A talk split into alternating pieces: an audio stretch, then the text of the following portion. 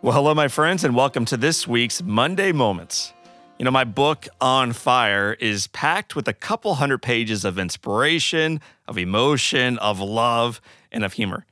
And yet, out of all of those pages and stories and quotes, the one that is most frequently shared back with me by others after they read it is this one You can't always choose the path that you walk in life, but you can always choose the manner in which you walk it.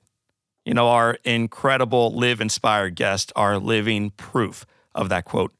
As they share their lives and their mistakes and their lessons, they also bring nuggets of life changing inspiration to you. We've had thought leaders and authors and musicians and servants, and moms and dads and teachers and coaches and friends. Today, I wanted to share a special sneak peek of this Thursday's Live Inspired podcast guest. His name is Father Tom Hoare a dear friend of mine that I grew up with. Her name is Mary Bowler. Shout out to Mary Bowler, who now lives in Massachusetts, shared a remarkable article about Father Hoare.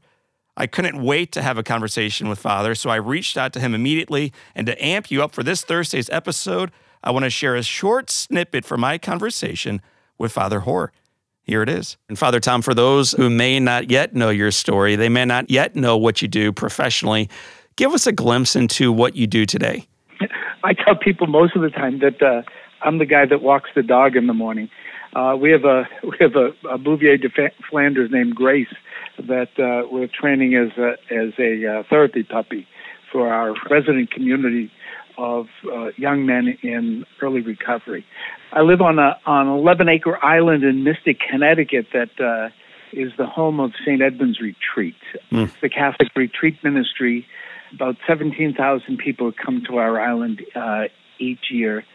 But since 1967, it's been a place where people struggling with addiction and desperation have come to find that uh, that moment of healing and hope. Uh, we've we've been hosting 12-step uh, meetings here on the island for well since 1967, and weekend retreats for people in recovery and it was about 2004 that a young man that uh, I had known his family for, for a good long time was uh, struggling through his first semester of college and missed his exams. And his mother said, "Oh, Michael was so upset. You know, he he missed his exams because he was up all night, uh, you know, studying." And now I've known this kid since he was I don't know eight or nine years old and I kind of knew right. what he was up to.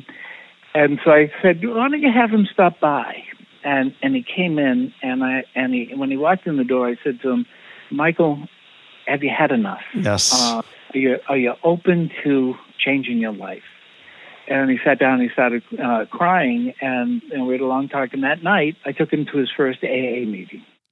All right, my friends. Well, this man is most certainly changing lives. There is so much more to unpack with the conversation between Father Hoare and myself, and I can't wait to share the rest of it with you this Thursday.